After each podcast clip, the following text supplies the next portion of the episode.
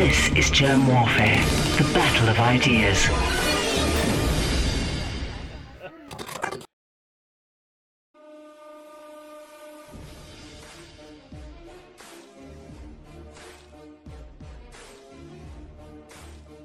My name is Jerm. This is Jerm Warfare, the battle of ideas. Jared Taylor, thank you for joining me in the trenches. Oh, it's a pleasure. Thank you so much for inviting me. In the trenches is where I was born and bred, it seems. Oh, tell me more. Well, for the last 30 years, at, at any rate, uh, I've been in the trenches constantly.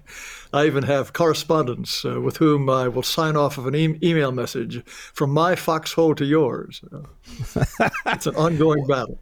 How is the information war treating you?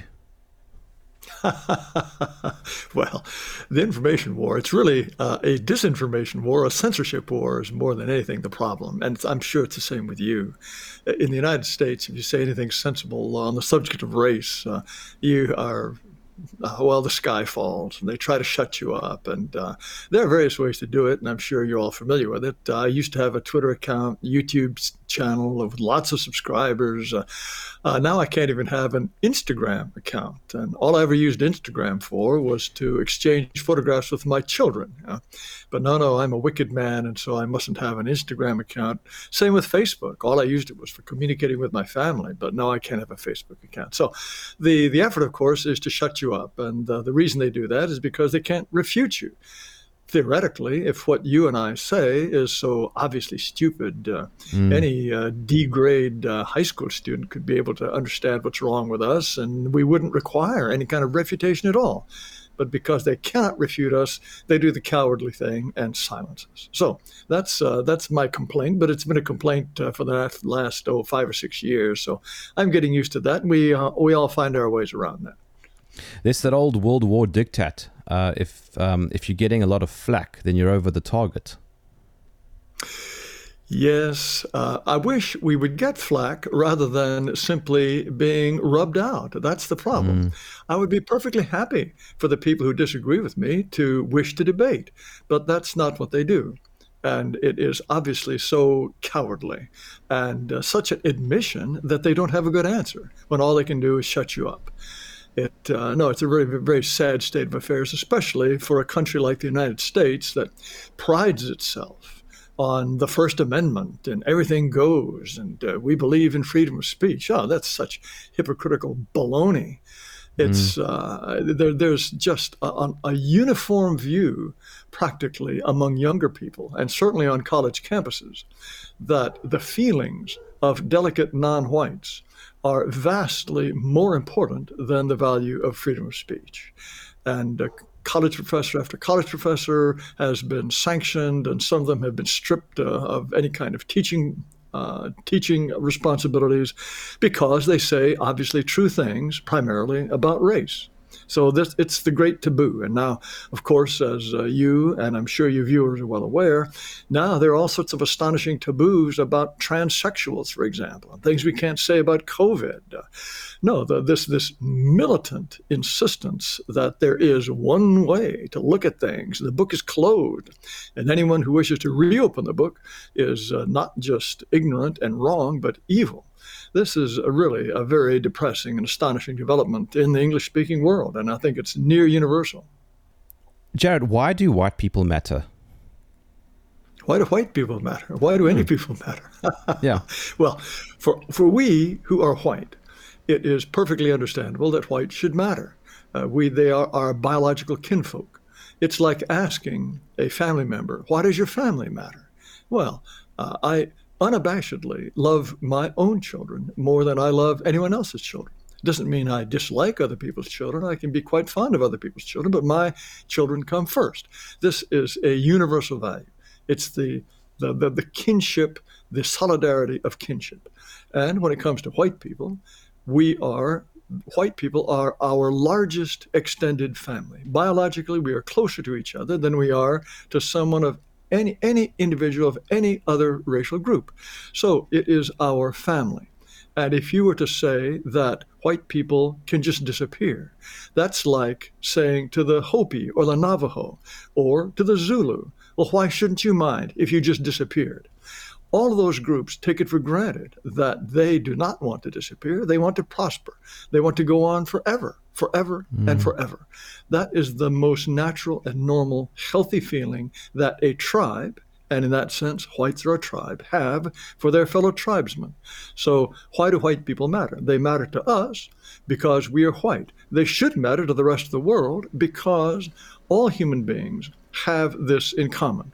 We share the planet. I don't want other groups to suffer or to go mm. extinct either. I think it would be terrible if the last uh, speaker of Ainu, the Ainu language in Japan, were to die off. That's all part of uh, the great beauty of diversity, real diversity. But real diversity can thrive only when there is distinct separation and uh, different groups can flourish under their own circumstances and in accordance with their own destinies. But uh, white people uh, matter to me because I'm white, but white people matter because they're people, just like all people matter. That's a rather roundabout answer to your question, but uh, it is one that uh, that surprised me a little bit, I must say. Well, I ask because all I hear about these days is why Black Lives Matter. yes, Black Lives Matter. Uh, Black Lives Matter, of course, is the implication that uh, people like me and the United States in general and the whole world, ever since uh, the year dot, has been acting as if Black's li- Black lives don't matter. Of course, in the United States, if you were to really see disregard for Black lives, you would find it among Black people in our major cities you can't go for a weekend in Chicago or Baltimore without news of uh, what's it going to be this weekend? 20 people shot dead 10 people shot dead 50 people wounded. Those are all black people shooting each other. And they certainly don't seem to have much of a concern for black lives. Now in the Black Lives Matter movement in the United States, the only black lives that really matter and get them all excited are ones that have been lost at the hands of whites uh, preferably policemen, even if there is the mm. even just the slightest ambiguity as to whether or not force was justified in a police shooting. Then, oh, black lives suddenly matter more than any lives on earth. And of course, it is part of this idiotic double standard for people to say Black Lives Matter. And then, if one were to say, well, all lives matter, then you're a bigot and this is anti Black racism. But this is the kind of idiocy that prevails in the United States today, not just among blacks, but among this huge number of hopped up, hopped up, uh, hypnotized, uh, uh, really crazy white people who are now running the country. But you were born in Japan, is that right? That's correct. I lived in Japan till I was 16 years old. And many people must assume that it was the fact of living in a homogeneous country that made me conscious of the importance of uh, racial coherence or cultural coherence. That's really not true at all. My parents were missionaries, they were very liberal on the question of race. And uh, I can honestly say that I was a typical egalitarian liberal uh, all throughout my upbringing and until I was perhaps in my 30s. So uh, although, in retrospect, uh, yes, I do admire the fact that Japan is homogeneous, that J- the Japanese instinctively have a sense that their country is for them, as all healthy, racially conscious or ethnically conscious groups do. So, in retrospect, I see and can admire the aspects of Japan that I think make it Japanese and make it healthy. But I can honestly say that that part of my experience did not affect my own thinking about race. One, of the experiences I had, if, if you're mm. interested in, well, mm. as I say, till my mid 30s or so, uh, I, I, was just a, a typical egalitarian. Uh, but one of the experiences that really did begin to knock me off my egalitarian tracks was one that I had in Africa, as a matter of fact, um, uh, West Africa. I'd been traveling in Ivory Coast. This is in 1976. And uh, Ivory Coast was really doing well then. They had a very strong French presence, and uh, the, the, streets were paved. People were pretty well dressed. At that time, uh, they've stopped doing it now, but they talked about uh, Ivory Coast as the Japan of West Africa because uh, it had industries that were doing well. Well, I traveled overland from uh, Ivory Coast into Liberia. Liberia was a complete wreck the, the streets were a mess. The, the buildings were all tumbled down. people were dressed in rags, obvious, just terrible poverty. And uh, I went to Monrovia, the capital, and uh, at that time, I was sort of vagabonding around various different African countries. And I always made a point of going to the university, meet young people, uh, smart young people. I was pretty young at the time. And uh, at the University of Monrovia, I asked a young black guy, you know, I, I don't mean to be insulting, but I've just come from uh, Ivory Coast. Uh, everything is so much better there. why is Liberia such a mess? He said, Oh, very simple answer we did not have the benefit of being colonized by white people. now, at that time, uh, I, I had been trained and to think that colonization was this brutal, exploitative thing that held all of these poor Africans back. But he took it for granted. No, no, no. White people brought civilization to Africa, and if you didn't have white people, then uh, what you get is Liberia. Uh, but that that was so that, that was one of my awakening experiences, and it took place in West Africa, and uh, certainly not in Japan. Funnily enough, that Japan is a fairly successful country uh, if we look at multiple vectors. Yes, unquestionably. There's no such thing as a race riot in Japan. They mm-hmm. don't have to have uh, racial preferences, or what is it you all call it? Uh, oh, uh, when the, you make preferences for hiring black people, the, the South Africans affirmative, have another word affirmative action. Well, I thought you had some other word for it, but in any case, uh, uh, you know, well, the, black empowerment would be. Bl- sorry, black empowerment would be yeah. the other phrase. Yes, yes, uh, they, they don't have to worry about any of that. Also, I mean, let's face it, uh, the average IQ in Japan is about 105, as opposed to an average IQ of whites of 100 and uh, uh, of certainly black Americans of no more than 85. I understand that the average IQs of uh, black uh, Af- Africans uh, it depends on the group, but it, it, may be as low as 70. So you, you just cannot expect that kind of uh, sophisticated industrial society that you can in, in, a place like Japan. Now, Japan has certain other problems. It has one of the lowest birth rates in the world. Uh, there is a kind of uh, degeneracy that comes with simply having a certain amount of wealth. I think that's a, that's that's affected all the high IQ countries all around the world.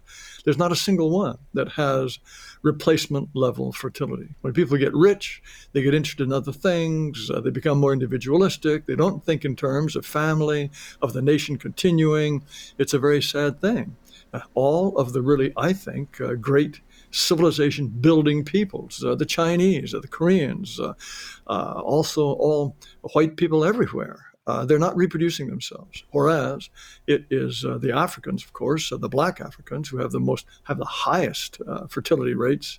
And the speculation is that by the end of our current century, there could be more uh, Africans than Asians of all of Asia. We used to think of the teeming populations of China and Indonesia and India. No, there could very well be more Africans than all of the people in Asia if current uh, birth rates continue.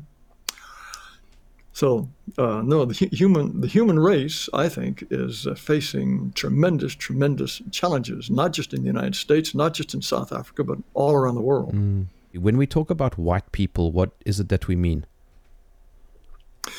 Oh, people can quibble about what white people are. Uh, I think in, in most people's minds, there's very little confusion. It, uh, they're the people that uh, originate in Europe. Uh, I suppose if you wanted to have some kind of definitional uh, identification of them, they'd be people whose ancestors 500 years ago were all living in Africa. I'm sorry, living in living in Europe. I beg your pardon. But uh, you could do a genetic test now, easy enough uh, to determine uh, what percentage of um, your genes are from uh, from Europe or from South America, American Indians, Asians. All of that is very, very easily calculated. Uh, as I say, I don't consider it a real problem. It's a kind of a red herring. Uh, if, if, for example, you were to go to the dean of students in an American university and said, well, we want to have a dormitory only for blacks, or have a dormitory or have a graduation ceremony only for blacks. Nobody is going to say, well, uh, how do you find black? Who's black? Uh, no, no, nobody would, no one would ever do that. It's only uh, among whites that uh, detractors will enter into these hair-splitting arguments. As well, how do you know who's white? Uh, and uh, uh, the fact is, I'm rather latitudinarian about it. Uh, I think there are some people who might be genetically fairly significantly non-white, but uh, as far as their mentality, their attitudes, uh, uh, they, they, identify with all the things that make Western civilization great. I really don't think it's it's a difficult question. I suppose that when the time comes and we we do succeed in some kind of racial separation in the United States, then the question may come up in some significant way as to well, who is white and who is not. But for the time being, it's it's not a question that I think is a, a very difficult or pressing one. I know that in Orania, for example, uh, in South Africa, mm. I believe you have to be Afrikaner, not yes. only white, but you have to be Afrikaner. And how do they determine who's an Afrikaner? I don't know. I suppose they have uh, they have rules for that, but I would imagine for the most part, there's really no difficulty in determining. Either you are or you aren't, and there's not much mm. discussion about it. Well, I mean, there's a joke that I would struggle to to move there if I wanted to because I'm not an Afrikaner. Mm, well, uh, that's those are their rules, and uh, they can stick with it. Mm. Uh, yeah, I, I, think I think what's going on there is absolutely remarkable. It's a kind yeah, of a fa- model. It's fan- it's fantastic. For, yes, mm. yes. Uh, I have a friend who uh, may be moving there. Uh, I think he's gone through all the qualifications, and of course, he, he's Afrikaner and mm. uh, there would never have been any, any, any dispute about it. But uh, I do believe that all groups should have the right to define who their members are. I believe in complete freedom of association. Yeah, and course. if you want to uh, establish an Orania only for I don't know uh, left-handed duck hunters, you know that should be your business. But but these days, uh, freedom of association, what oh, one of the ancient rights of an Englishman has been stripped, certainly from Americans, ever since the 1960s. Jared, I'm going to take ex- exception to that. I hunt buck. Somebody who shoots a duck is not a hunter. well, you shoot them on the wing, not when they're on the water. Uh, of course. Um, no. You, and it's you know have you ever have you ever shot uh, sporting clays? Uh, if you, not even ducks, uh, not very easy to to pulverize those. They're moving around. You know, they're flying mm. around. Uh, I, I, don't I don't uh, take any pleasure in it. I've never shot it's, a duck, but I've tried to shoot clays. Not all that easy. It's Yes. It's too British for me. uh, uh, well, uh, I'm sure Afrikaners have their own uh, blood sports, uh, but uh, some people would probably say that a wildebeest that's just, that's just standing still is not real hunting compared to trying to shoot a moving duck. when we talk about race, what is it yes. that we mean? Well, I probably shouldn't talk about the human race. race really is nothing more than what is considered subspecies in the animal kingdom. And uh, well, I just mentioned wildebeests. I believe that there are something like a dozen recognized subspecies of wildebeest. And uh, one of the definitions of a subspecies is a, a group that uh, is breeds exclusively within itself in nature, and the members of which are distinguishable by amateurs at least 90% of the time. And so uh, I don't know, there's a red wildebeest and some other wildebeest, and uh, just some ordinary bonehead can tell them apart at least 90% of the time. And in nature, they don't breed. They don't crossbreed, I mean to say. Now, when they're in captivity, you can get any wildebeest to breed with any wildebeest. Uh, you can get horses and, and, uh, and donkeys to breed. But in nature, they don't. And so subspecies are on their way. If you leave them alone long enough, they might eventually evolve into species that are no longer interfertile. But that's all they are. Dog breeds are subspecies.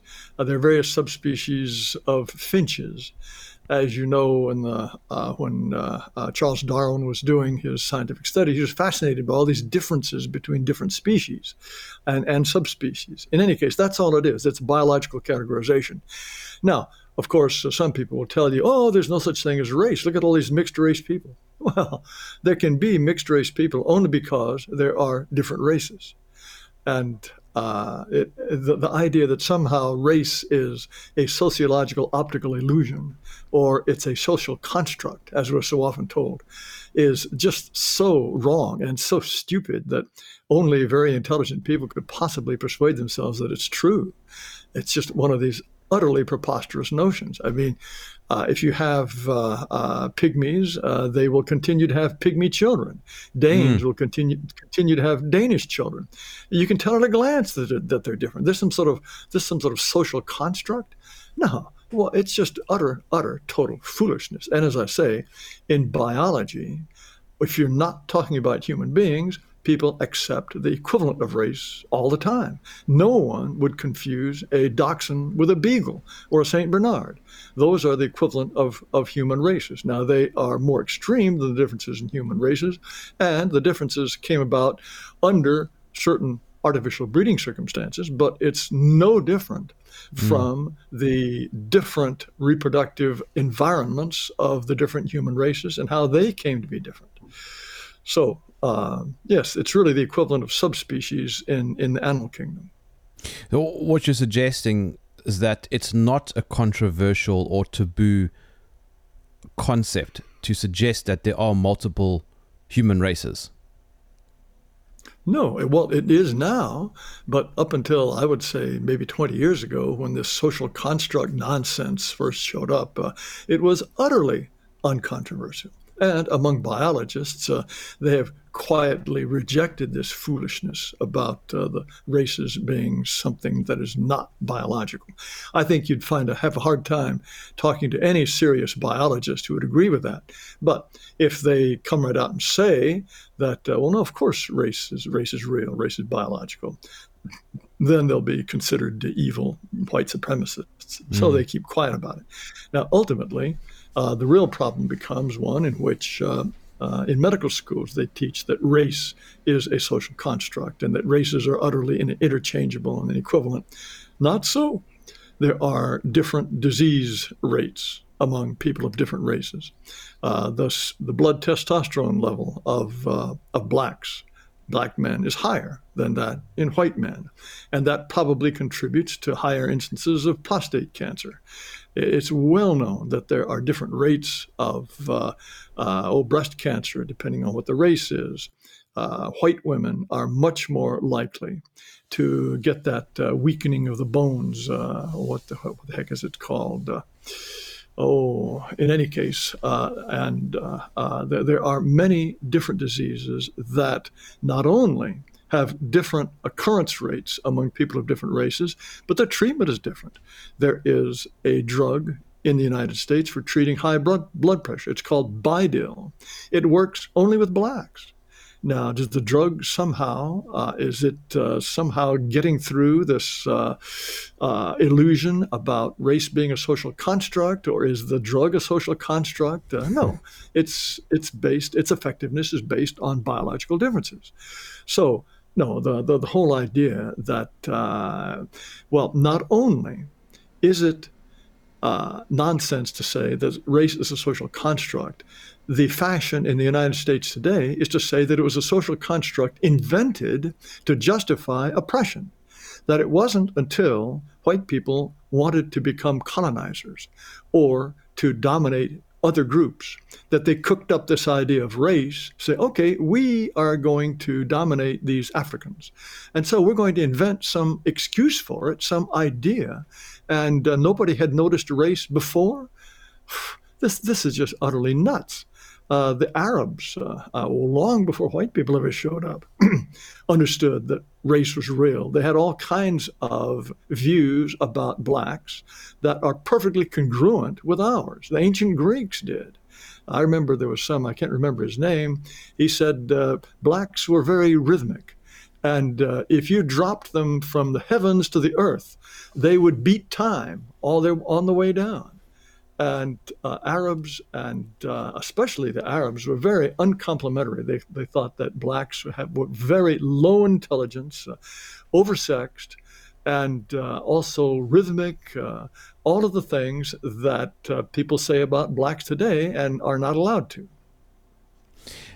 And yet, it's also so blatantly obvious the differences. You mentioned earlier Asians on average have a higher IQ. Technology, for example, stems from Asia. You'll find that, as Thomas Sowell pointed out, that black people are much better athletes on average than whites. Hence, NBA basketball players are largely black. Um, yes, and yes. and and then the the most obvious is the very different outer um, appearances across population yes. groups. Yes, yes. I mean, no one could possibly confuse a, a Zulu and an Eskimo. They are obviously biologically different. And to say that this is some sort of optical illusion, we're fooling ourselves by seeing these differences, no, I, I, I'm almost tired of talking about this. It's, it's so obviously spectacularly stupid.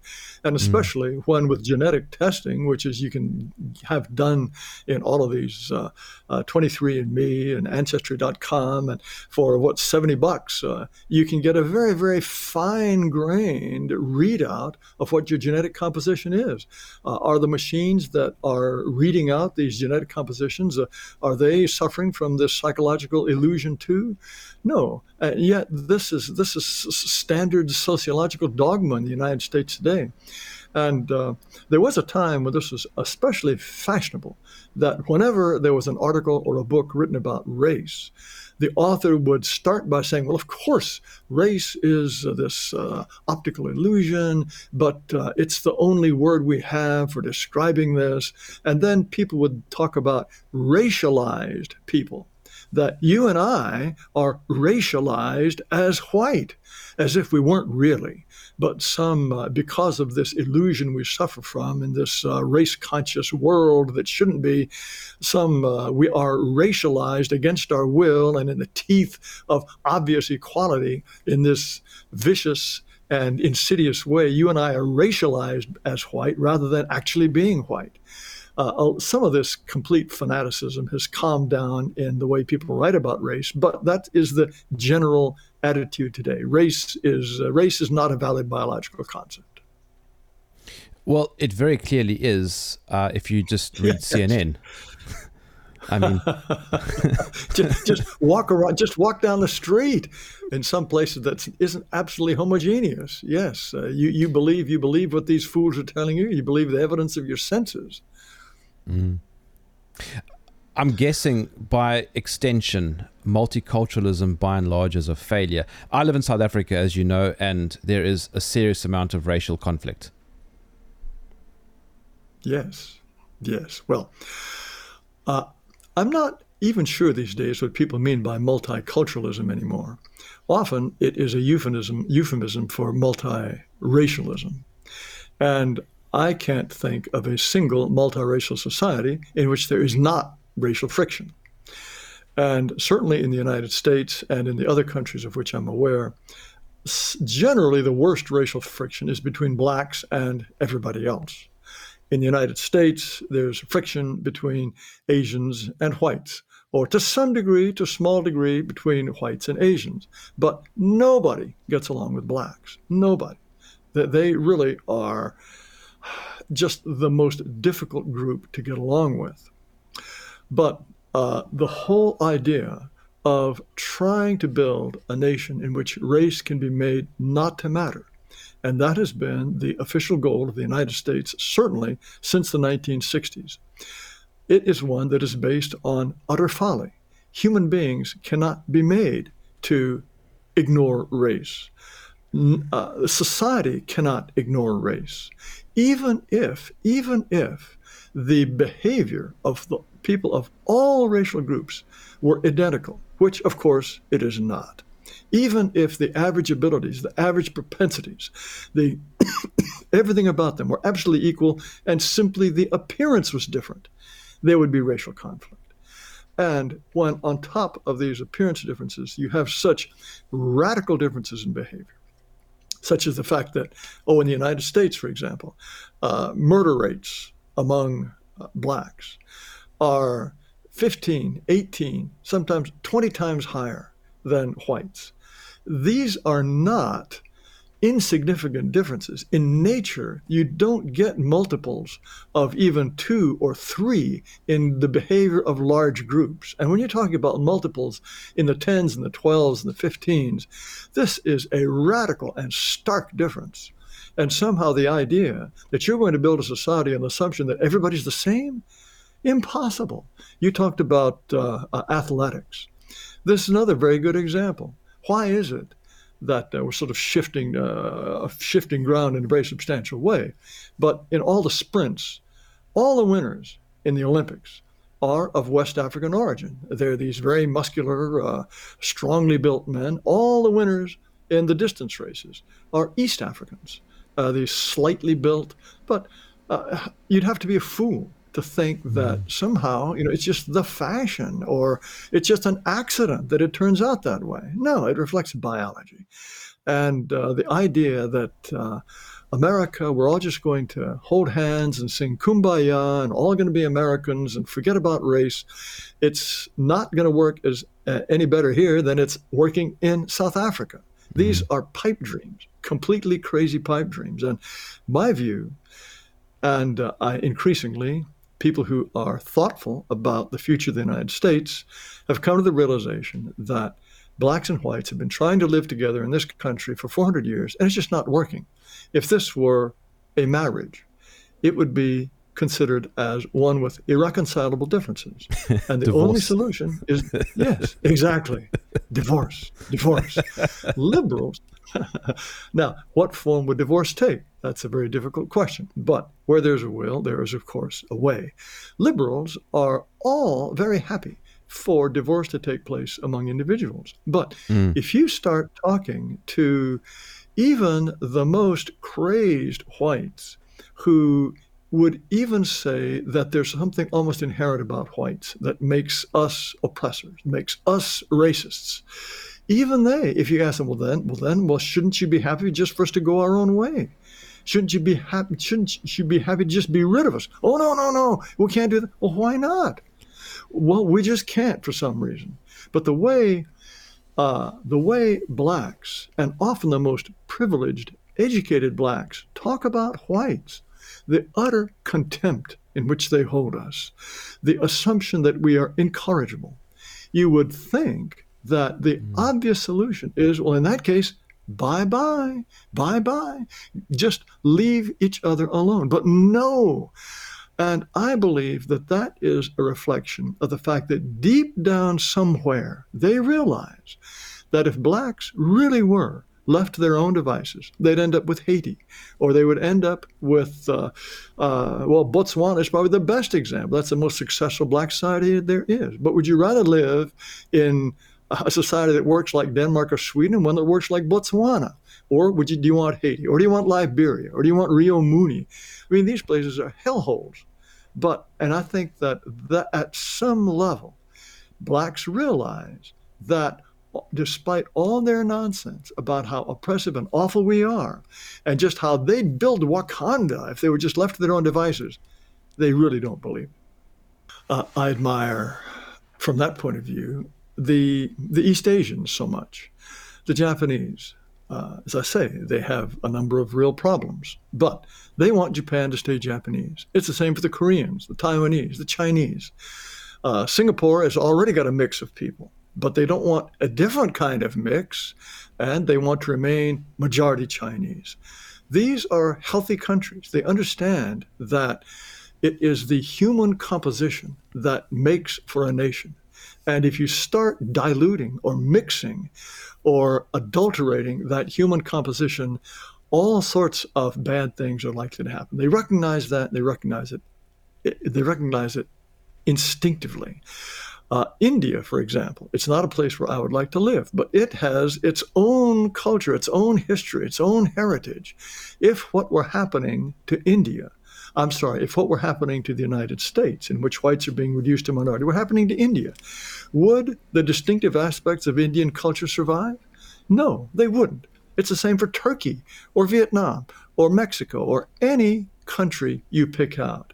Here we have Mexicans pouring across the border in the United States, insisting on school instruction in Spanish and buying up uh, newspapers and television and uh, uh, electing their representatives to Congress and to the Senate. Uh, now, if the opposite were taking place, if white people were pouring across the border, and just as Mexicans are here or other Latin Americans, more likely to go on the welfare, more likely to commit crime, and wanting all their own separate facilities, and maybe even talking darkly about becoming a majority someday, the way Hispanics do in certain areas, could the Mexicans possibly be tricked into thinking that this was cultural enrichment? No. Only, only white people fall for this guff uh, that somehow a Frenchman who says that France should be for the French. Not only is he wrong, incorrect on some factual basis, presumably, but he's evil. That's white supremacy. And uh, how it is that white people got hornswoggled into believing this sort of thing and acting on this, this really, to me, is one of the great mysteries of our age. There are many theories as to what has resulted in this denatured attitude that whites have to their own countries and to their own race. I don't think any is entirely satisfactory. This is a great mystery. And as mm. I say, you could never trick any non white group into thinking that giving away their country to people utterly unlike them was a virtue. It simply couldn't be done. Only white people are susceptible to this. In 2019, my wife and I uh, went to France and uh, we traveled down to the south uh, because mm. that's where I wanted. We we wanted to see more of the French uh, because Paris yes. is too Paris is too is too global, and um, yes. we were on a we were on a boat uh, going along a, a canal, and we obviously chatted to a lot of the locals, and one of the Frenchmen who we saw for a few days in a row just because we were traveling along the same route he was so jaded. He said that he was planning on on moving his family to Argentina because his words were, "They are taking over France." This is not an uncommon point of view, but why does that mentality not result in an upwelling of resistance and a desire to take their own country back. White people run away. In, um, in the United States, when a neighborhood becomes majority non white, the white people run away. When the school that they're sending their children to becomes increasingly non white, they pull their children out of school and send them to a majority white private school white people do not have the moral fortitude to be able to say, wait, this is for us. Our ancestors built it for us, not for you. We, we, we wish you well, but on your side of the border. There is some kind of breakdown in the willingness of white people to do and say the things that every other group would be obvious and take it for granted. Uh, I don't know if you know who Richard Lynn is. Uh, he, he's mm. a, a very important uh, scholar of racial differences, and uh, he he he just the way he describes it is white people are just too nice. We are unable to say nope, nope, nope, nope, not for you, not for you. This is for us, not for you, and it's admittedly a somewhat harsh thing to say, but if we don't, if we're not capable of saying this, we will go extinct. And that's the great thing about a place like Orania. It's mm. for our people our people, nobody else. And they are among the very, very few white people who are saying that, saying it openly, saying it proudly, and so far they have been very successful at it. You could not find a single elected official in the United States today, and probably not in any European country outside of Eastern Europe, who would say, no, wait a minute. We want our people, the original white people, to be a majority. And we have every right to want that. There is no such person alive in elective office today, despite the fact that I'm sure that, like this Frenchman who is going to move to Argentina, mm. there is a large, a fairly large percentage of all of the European populations that are sick and tired of this. I think I might be walking into a minefield here, but I can't help but think I don't that explode. there was. I don't explode. I can't help but think that there was there was a certain German who said no a few decades ago. There is, of course, the theory that uh, it is Jewish intellectuals who have been at the forefront of coming up with all of these theories to undermine any legitimacy of uh, nationalism among whites, at least certainly among white Gentiles. It is a great irony, of course, that uh, Israel is a Jewish national state, whereas uh, Jewish intellectuals in the United States say that what's good for Israel would be absolutely anathema for France or for the United States. I think there are a number of historical reasons that uh, Jews have been at the forefront of that kind of theorizing. The crazy thing is that uh, Gentile, white Gentile societies have fallen for this in, in such a in such a spectacular way. Uh, I don't know if you had, say, a, a similar intellectual movement uh, in China or Japan, whether or not it would have succeeded. This is certainly part. This is certainly part of what's going on in the in the United States and in Western Europe. Now, uh, there are people who then will conclude, okay, that means all Jews are our enemies. Uh, I think that's that's that's a big mistake. There are certainly Jews who are entirely on our side of these questions.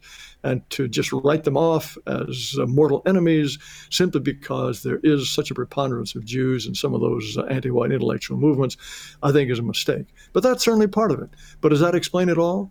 No, I don't think it does. I mean, people talk about, uh, well, I've just been reading the, the, the uh, memoirs of Siegfried Sassoon. He was a World War I poet and uh, he he was uh, he was fought. He he was literal, literally in the trenches there, and there was just a tremendous disillusion about Western civilization, about Europe, after this horrible fratricidal war. It was extremely demoralizing. And then what? Nine years later, we get into yet another fratricidal war.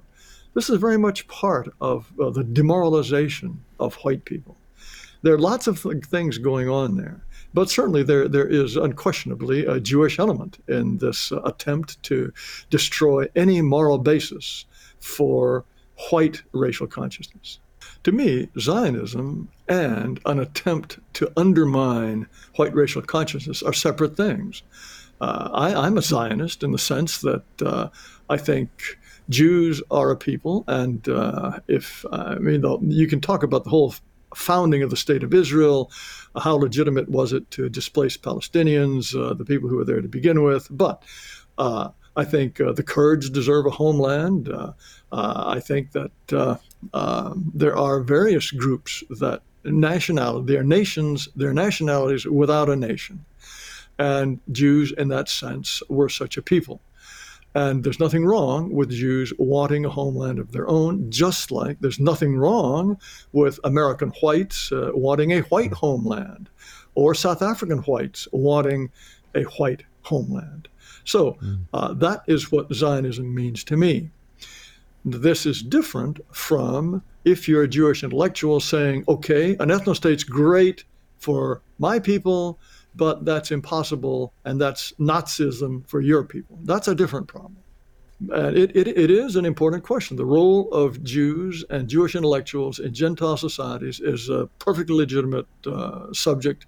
That's another taboo, of course, too, mm. uh, to mm. point out uh, uh, certain concentrations of Jews in certain professional areas in the United States. Uh, oh, no, no, no, you better not notice that's uh, just as bad as noting, noticing uh, the concentration of blacks in certain criminal activities. Uh, but mm. Uh, I, I, don't. I don't think that it is a decisive, overwhelming, and uh, that explains it all kind of view of the current demoralization of whites.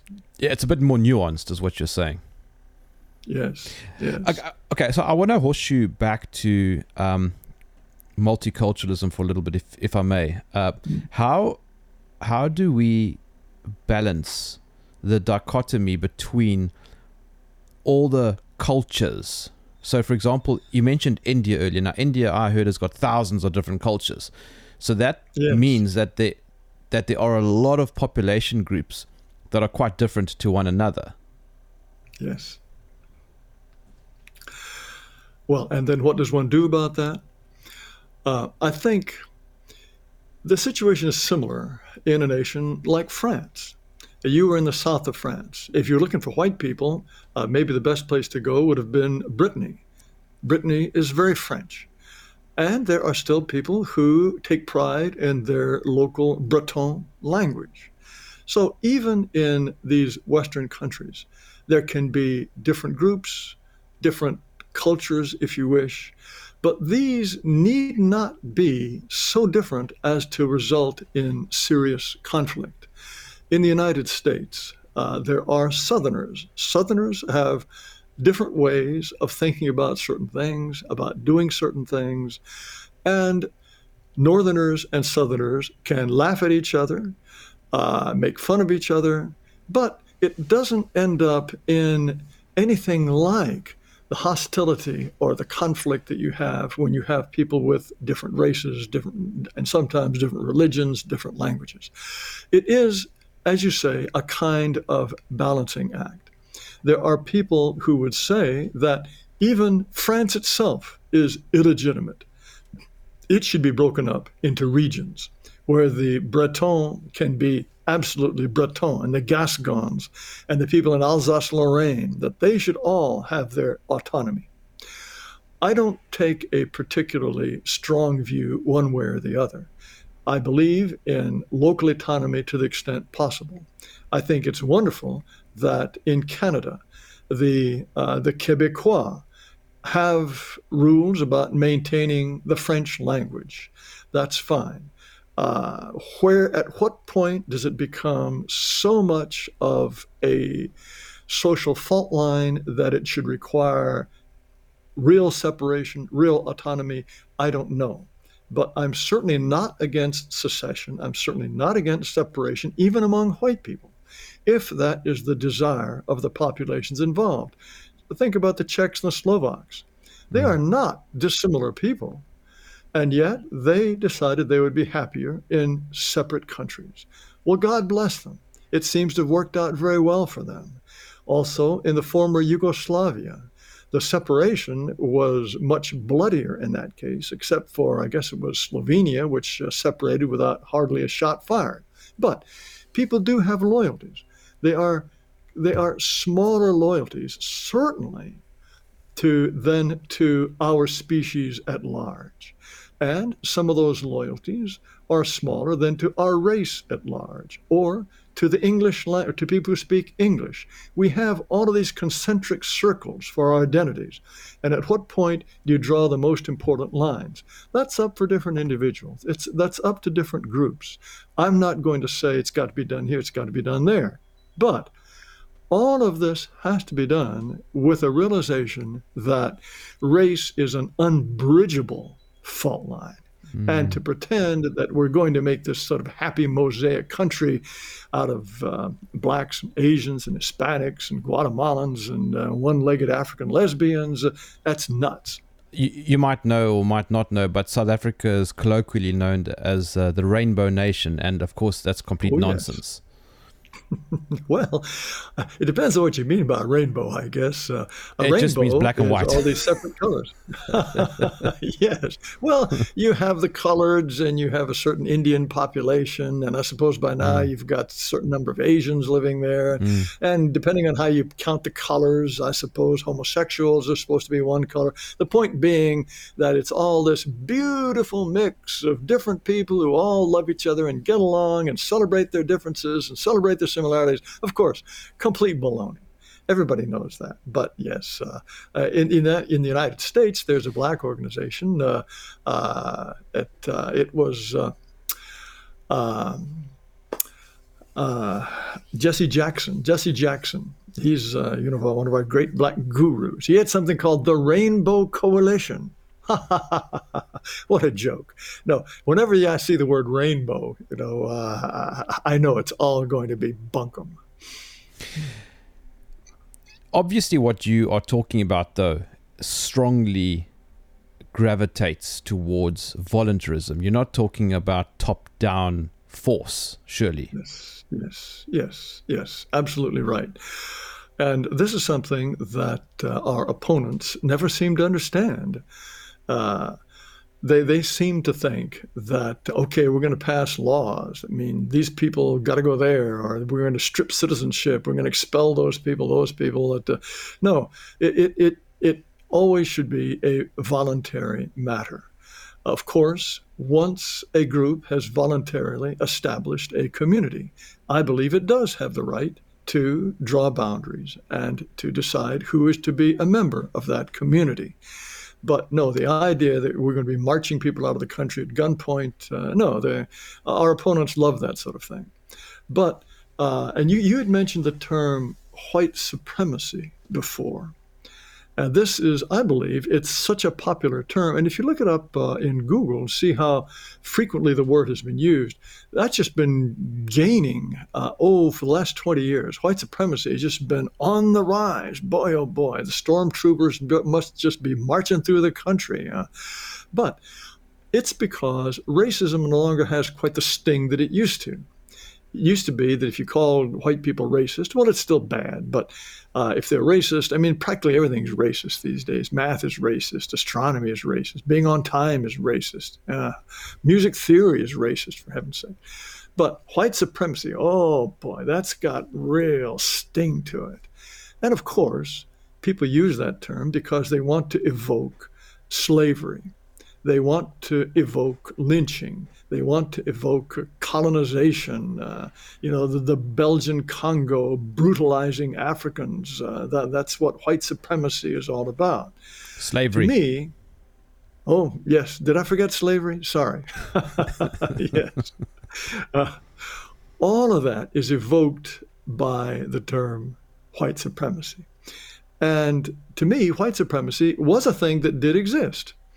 Uh, and there's there's no question. Uh, the the French used to talk about their mission civilisatrice, their civilizing mission, and uh, the Brits did the same. We're going to really bring civilization to these backward people, and to a large extent they did. And it was based on a view of a hierarchical view of human beings. That is a historically limited term. I don't know if there's anyone in the world who thinks that white people want to or ought to rule over people of other races, the way people thought about the world, certainly thought about Africa and some other parts of the colonized world 100 years ago. I don't think that there is such a person who wants to rule over. The people that are now mm. called white supremacists are people who just want to be left alone. White people who think, well, no, no, no, no, uh, we really want to be able to direct our own destiny free from the embrace of people who are unlike ourselves. Now, that's white supremacy. All it really is, is nationalism or a sense of separation or simply wanting the kinds of rights over one's destiny that we take for granted if any non white group were to express those sentiments. But it's a term that people will use to try to undercut, demoralize, and delegitimize any mm. sense of white racial consciousness. At the same time, uh, sometimes it, it will be defined as people who think that whites are superior to all other races. Well, uh, East Asians are objectively, by many counts, superior to whites illegitimacy rates, crime rates, uh, IQ, mm. income in the United States, all sorts of the kinds of civilizations that they build, the nations they build, are in many objective terms superior. Does that mean that I want to be ruled by Asians, or do I want to be replaced by Asians? Do I want to become Asian? No, no. We've got our own ways of doing things. We like it better. But then to somehow call you or me a white supremacist is absolutely ridiculous. And I can't tell you how many times I've explained why it's ridiculous to a New York Times reporter or Washington Post reporter, and it does no good. I'm a white supremacist goes, nonetheless. Goes through one ear and goes out the other ear it, it's true. They they will nod, and uh, you think mm. they're paying attention, and maybe they are, and maybe it's their editor who decides that I'm a white supremacist after all. But you just cannot get through to them. What's interesting about Orania, you're talking about white supremacy, and they've been accused also of being white supremacist. But what's funny is that they don't want to rule over black people. They have white Ooh. people doing the building of their own housing, for example. Yes, yes, yes. uh, what was it? Uh, that joke about uh, uh South African whites. Uh, uh, they'd rather be have their throats slit in their beds than have to make them themselves. something like that. that they're so dependent on black manual labor.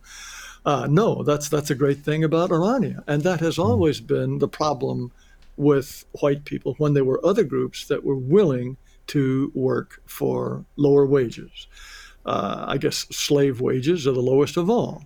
But here in the United States, the temptation to hire Guatemalans or Mexicans mm. or these days, uh, uh, even from people from South Africa, South America, uh, it's a strong temptation. If you really have people who are going to who are willing to live uh, tend to a tend to a bedroom in some uh, junky place and who will work for half the prevailing wage, it's it's a real temptation to hire those people. And then you just turn the other way when they get drunk and stab each other and need interpreters when they have to go to court and uh, their children uh, are all on welfare. It, it's a very very self-centered, but it's a typically white way of looking at things. And that, of course, is I agree one of the very very admirable things about Orania even uh, all the ditch diggers, all the people who clean the sewers, all of that's done by white people. And I think it's an absolutely wonderful thing. I would love to visit sometime. I don't know if they accept tourists. Uh, of course I, they I do. would think, uh, no, I, well, I, I will. I would love to visit sometime. And if you do, I will join you. Well, great. Have, I assume you have been. Uh, I, I, have not been. It's it's right in the middle of the country, and it's it's yes. basically it's far away from from civilization. well, and that's by design. You know, yes. On the other hand, much as I admire Orania, it's exactly as you say. It's this out of the way place that has been scratched really out of uh, the parched desert, as I understand it. Uh, does that mean that for white people to be able to live amongst themselves and to cherish their own people and culture, that's the only way they can do it? Do we really have to leave the great metropolitan centers that our ancestors built over hundreds of years? Are those going to fall into the hands of people utterly unlike us or to the renegade whites who are caught up in all of this? is that uh, all we're going to have left?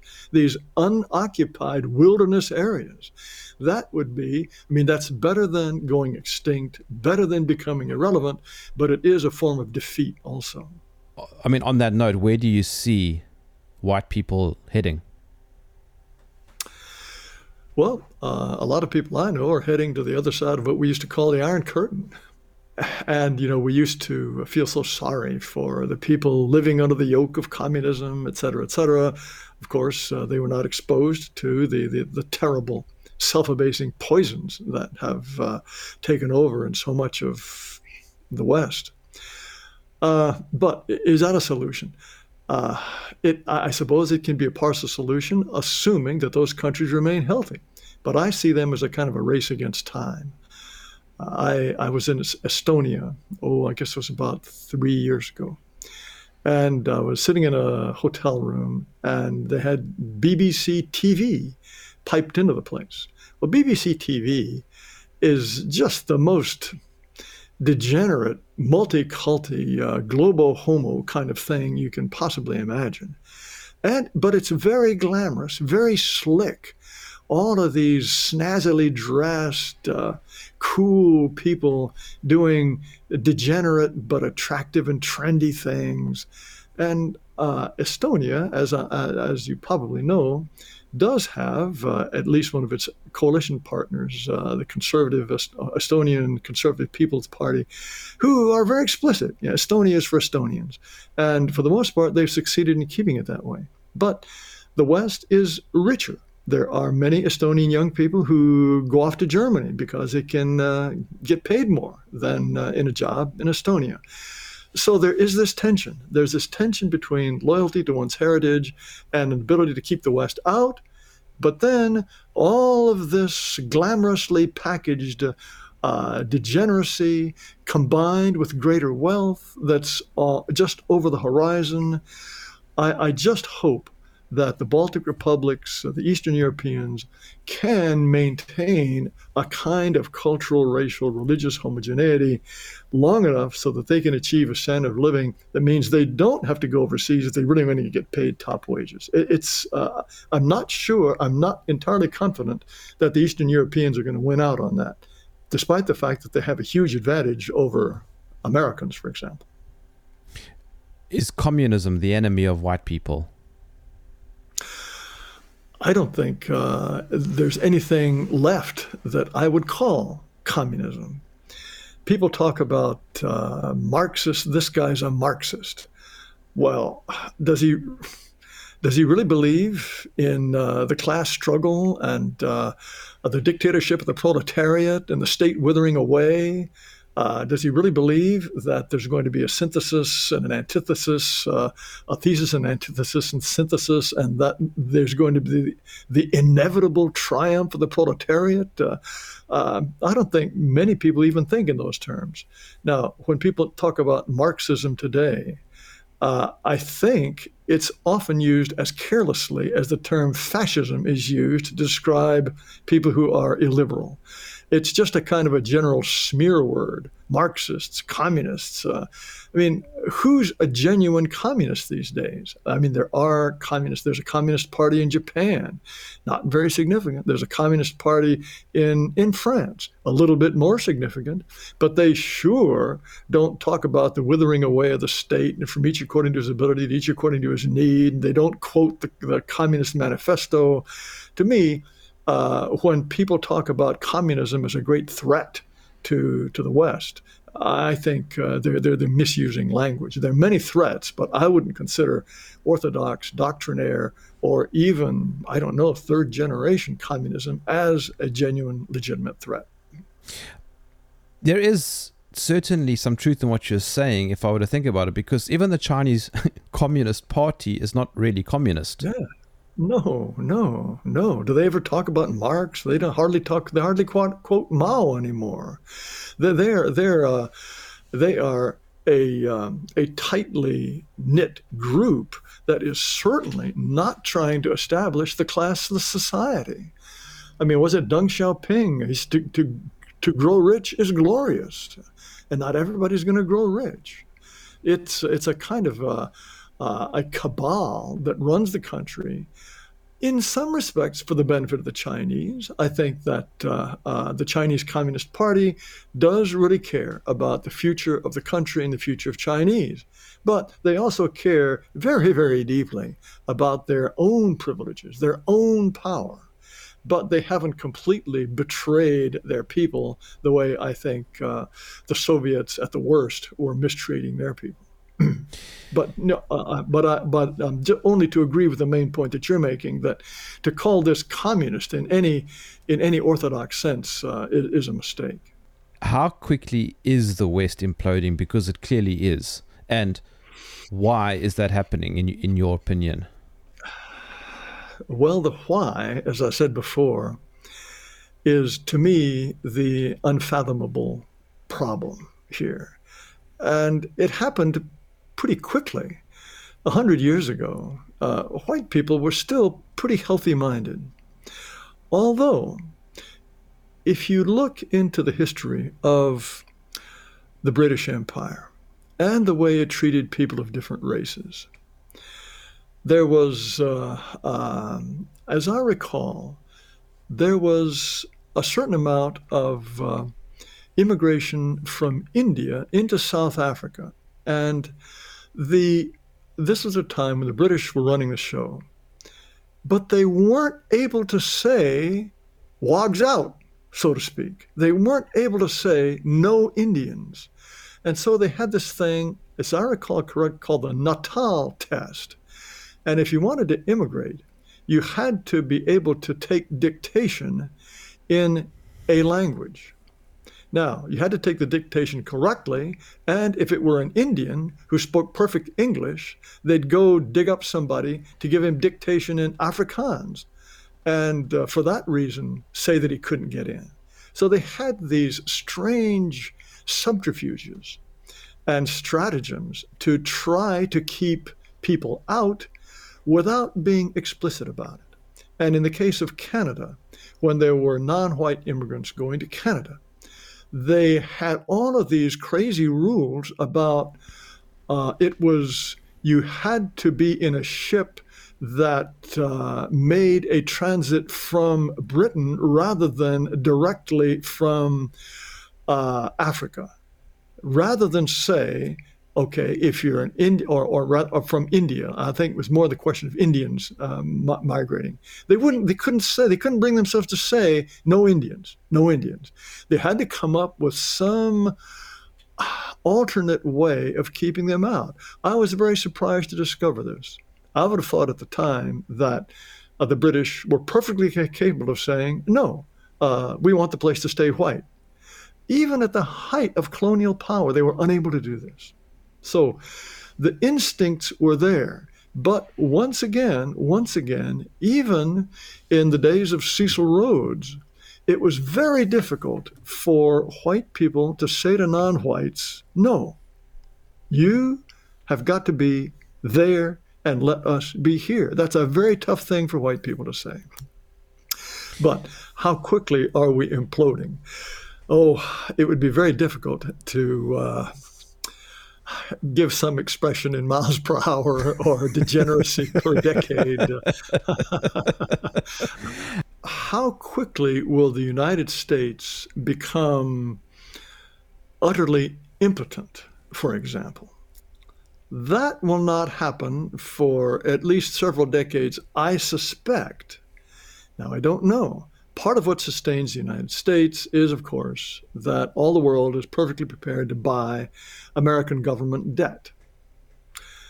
If the dollar ceased to be the world reserve currency, then the United States might collapse in a surprisingly short amount of time. Uh, our uh, debt to GDP, it's over 100%, I think it's 125%. Uh, and when you think about that, uh, and uh, what I think our debt service, simply paying the interest on the debt, is accounting now for 15% or so of uh, the national budget.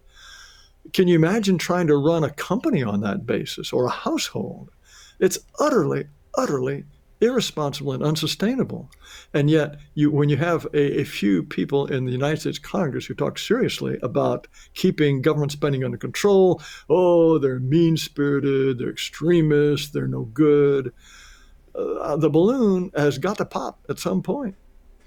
And uh, the American balloon is not magical. The American balloon is not invulnerable. And if we keep going at the rate we're going, it's going to pop. Now, what consequences that will have for the rest of the world, uh, I think they could be very mm. bad.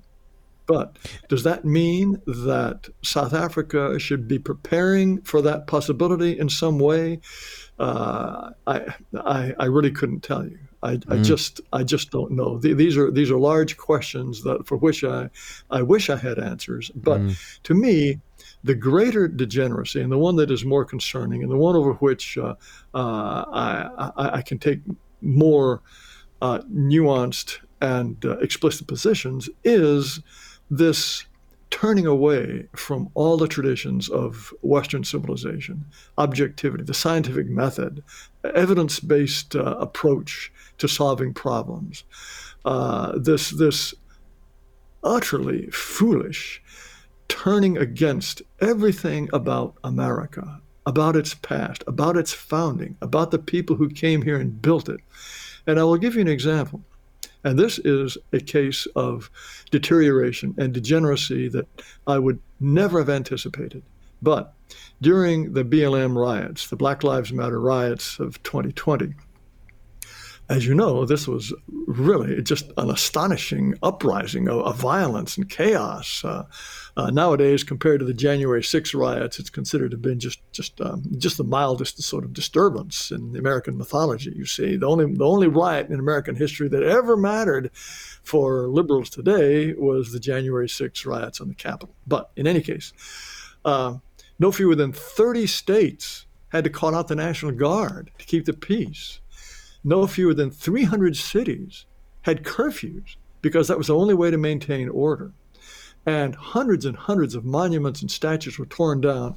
No fewer than 30 statues and monuments to Christopher Columbus were either torn down by the mob or rescued from the mob by the city authorities who thought that their little darlings might hurt themselves while they were pulling down these statues. Now, what on earth does Christopher Columbus have to do with so called black anger or grievance? Back in the 1960s, during the race riots in that era, no one would have thought that it was an appropriate response to black anger, legitimate or illegitimate, to pull down a statue of Christopher Columbus. What this says is that if Christopher Columbus has got to go in the name of racial justice, that means the entire enterprise of the United States was illegitimate from the start. Christopher Columbus was the guy who brought the plague, brought white people to North America. This to me, this to me is uh, utterly inexplicable kind of turning against oneself that even 10 years ago I would never have anticipated. Never.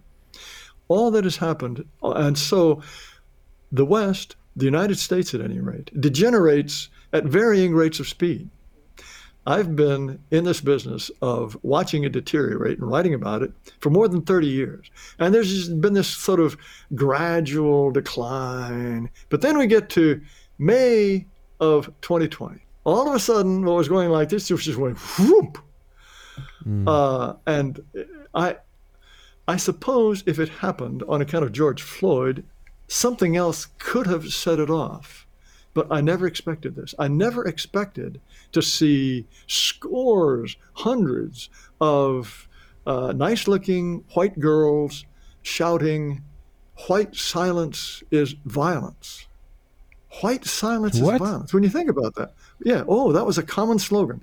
White silence is violence. In other words, the thinking is if you white people, if we white people are silent about the oppression of blacks, that's as bad as violence. No, uh, if if white people, by remaining silent, are committing violence, I mean, white people ridiculous. have superpowers. Yes, yes, yes. I mean, we're committing silence in our sleep. Uh, once I'm dead, I'll be committing silence from the from the from the grave. I wish but I was no, that powerful. Idea, exactly, exactly. But uh, uh, the idea that white people are, by doing nothing, by doing nothing, white people are guilty. This this kind of thinking I would never have anticipated. And this is now the phrase "white white silence is violence" has lost uh, some of the popularity it had during in the midst of those riots. But still, the idea of critical race theory in the United States is that white people are inherently somehow oppressive, that we are born with this nature that makes us incapable of treating other people fairly and that whether we know it or not, unconsciously, we are rigging American society in a way that unfavorably benefits white people and puts its boot on the neck of all non-white people. It's ridiculous, uh, though, Jared. Bec- it's ridiculous because yes. it's an in, it's an infinite loop. You there is no way out. No, if you That's if you right. if you say one thing, then you're racist, and if you don't say something, you're a racist.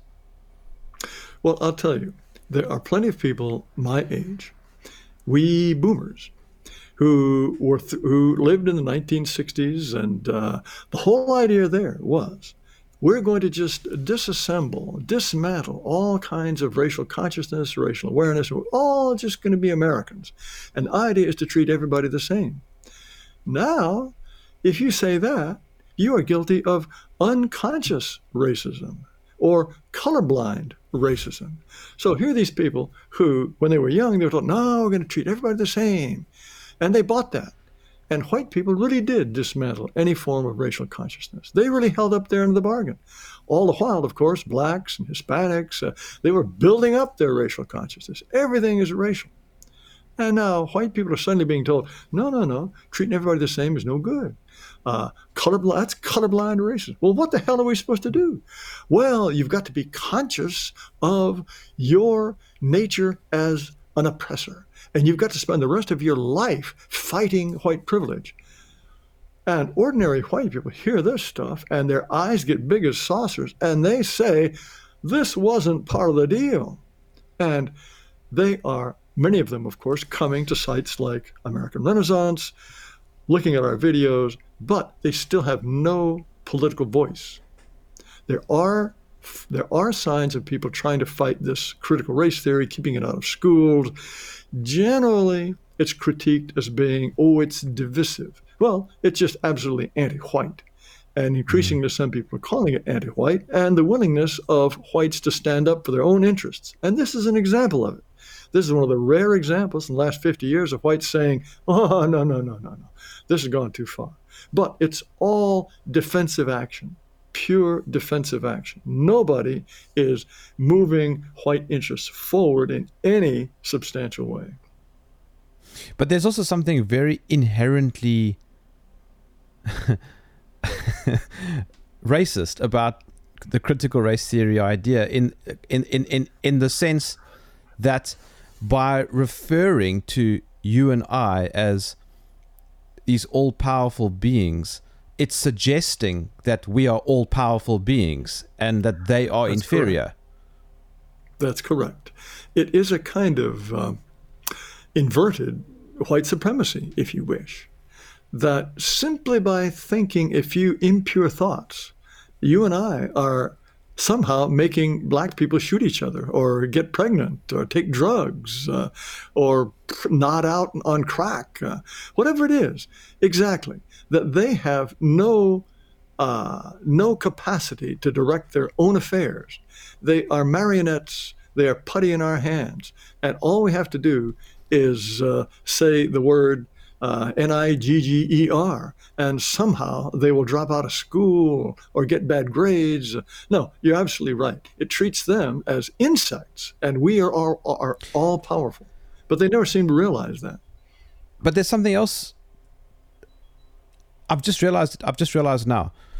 By saying that, are they, are they suggesting that there's a way out, or is this a permanent structure that they will always be inferior to the supremacy and the majesticness of we white people?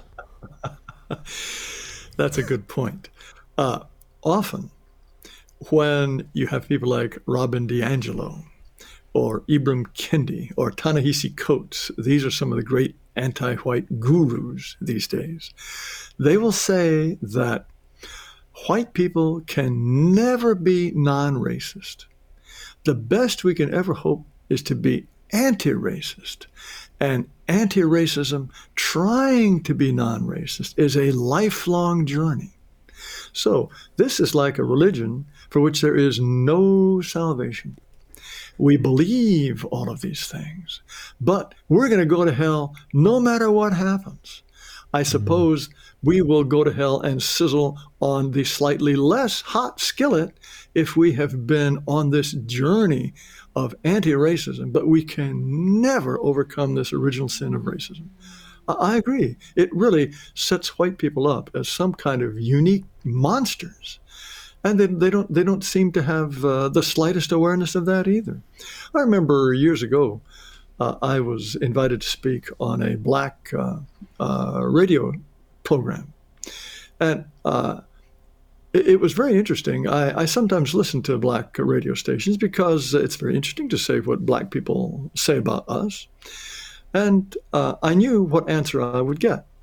And they were talking about how all the horrible things white people ever done.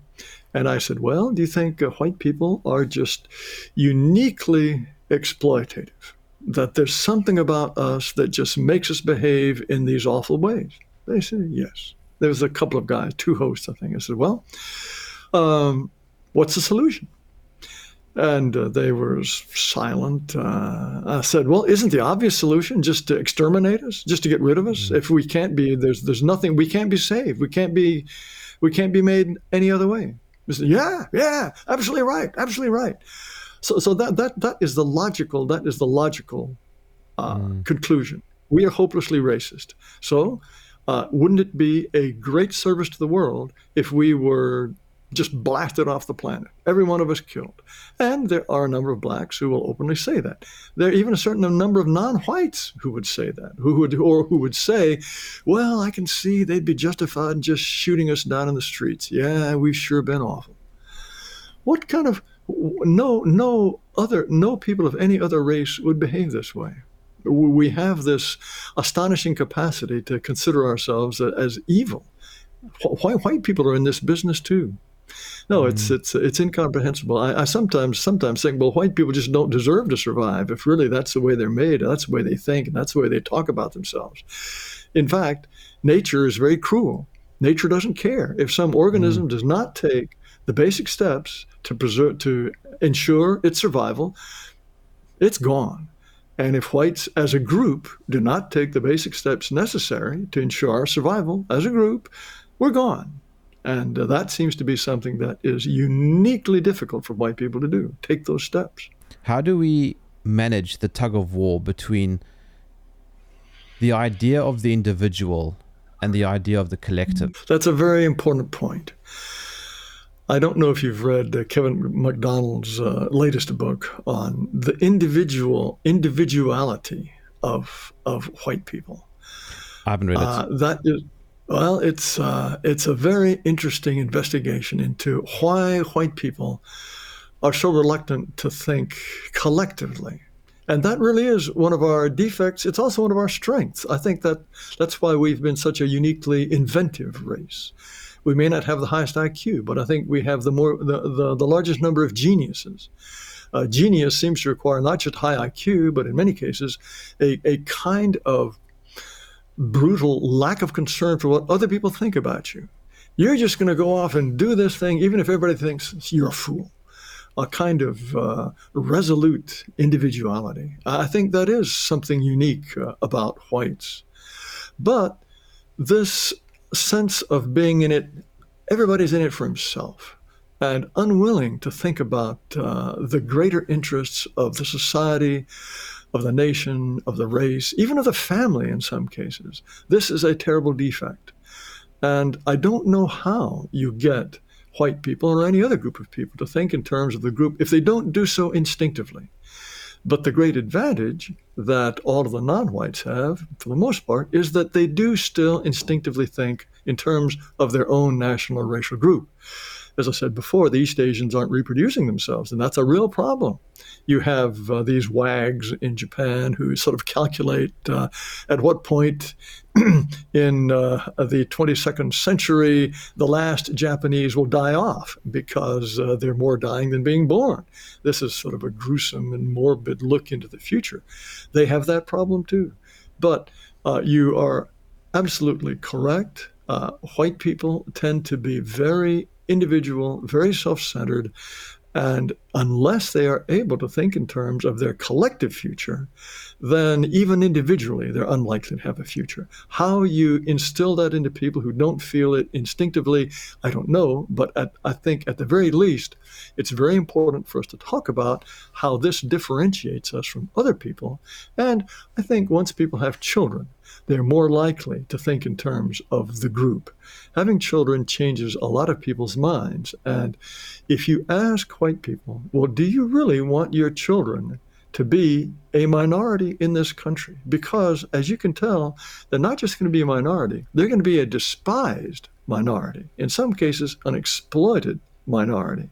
That also gets them thinking. But unquestionably, I think, you know, we are talking about the reasons for why we have been so easily denatured.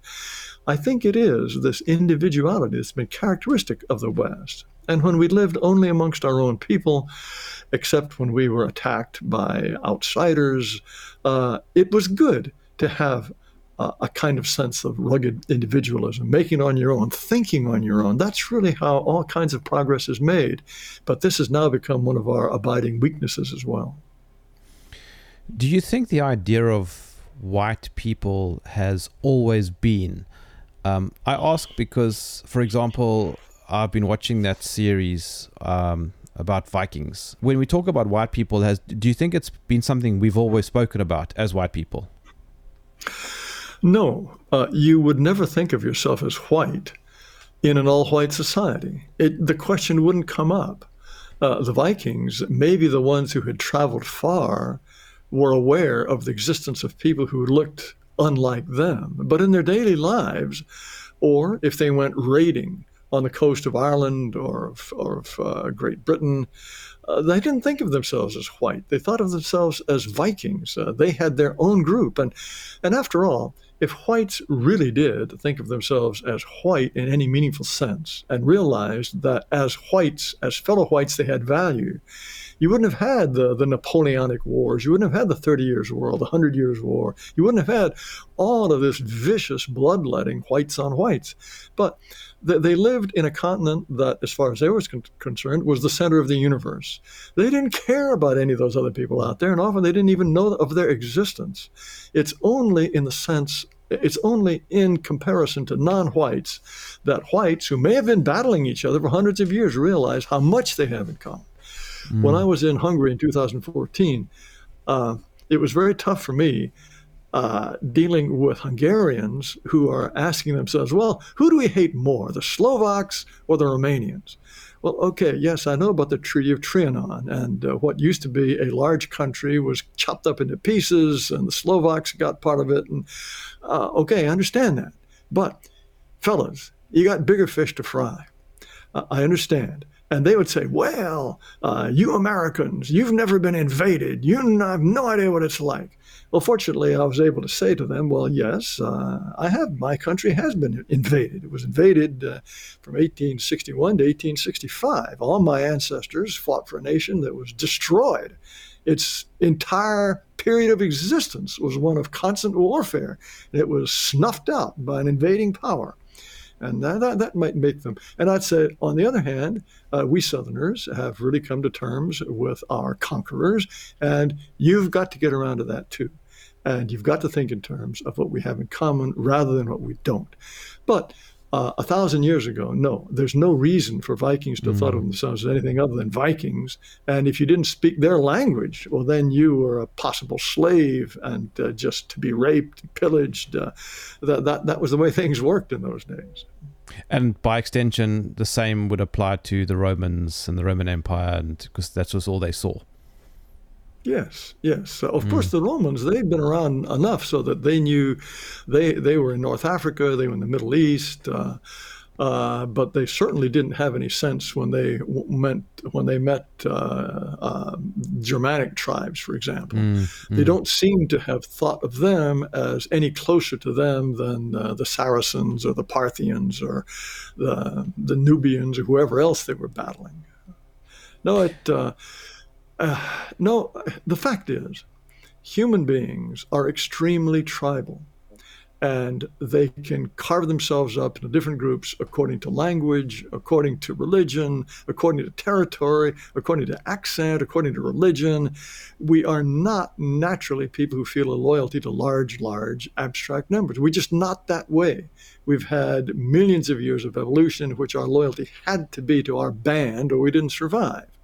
And so, white people, just like everybody else, can take the slightest little excuse for coming up with some kind of parochial loyalty. But white people have got to realize that certainly in the greater scheme of things, that is all something we have to put put put put behind us. And that's why I'm so appalled and grieved by this war in Ukraine. Here you have young white men in countries with terrible fertility rates as it is, slaughtering each other like this. I never thought I would see the day something like this was going to happen again. This is absolutely grievous. And instead of encouraging it and pumping war, uh, pumping all kinds of support and weapons into this battlefield, we should be putting every possible pressure on making the thing stop. No, it's it's a horrible, grievous thing, and uh, I mm. hope uh, if I were a praying man, I would be praying every day for peace and an end to this terrible mutual slaughter of white people. You're standing on the battleground of the information war and you're looking out at the horizon. What is it that you see? Hmm. Well, I think we opened this conversation with a very similar question. What I see is certainly in the United States, which is the country I know best, but there are parallels throughout the Western white world. And that is, we're in the face of a dogma, a dogma of egalitarianism, a dogma that insists that all groups, are interchangeable. And now the idea of men and women are interchangeable. We see we are in an informational battlefield in which the other side is really fighting a war against human nature. They're fighting a war against reality. And they are failing so miserably that it is easy to point out where they are wrong. But that is intolerable to them because nobody wishes to be pointed out that they're wrong. And because they not they cannot explain why they are right, their tactic is simply to shut us up. That is the war we are in now. And it would be possible, I suppose, to tear down every single alternative to YouTube or to Twitter. Twitter is perhaps moving in a more for free speech direction. But to me, the real the real enemy we have, or at least one manifestation of the real enemy, is this unwillingness even to grapple with the facts, much less come up with any kind of interpretation of them that makes sense. So you in your foxhole and I in my foxhole, although we're separated by thousands of miles, we are fighting absolutely the same enemy. And uh, I wish you every success in your battle. Jared Taylor, where can I follow your work? American Renaissance website, amren, A-M-R-E-N dot com. That's where you will get podcasts and videos and discussions and I think a lot of things that uh, I hope will interest your viewers. You said you're not a praying man, but I'm going to say God bless you and thank you for joining me in the trenches. Well, it's been my pleasure. And God bless you. Thank you very much. my name is Jerm. This is Jerm Warfare, the battle of ideas. If you enjoyed this podcast, please visit supportjerm.com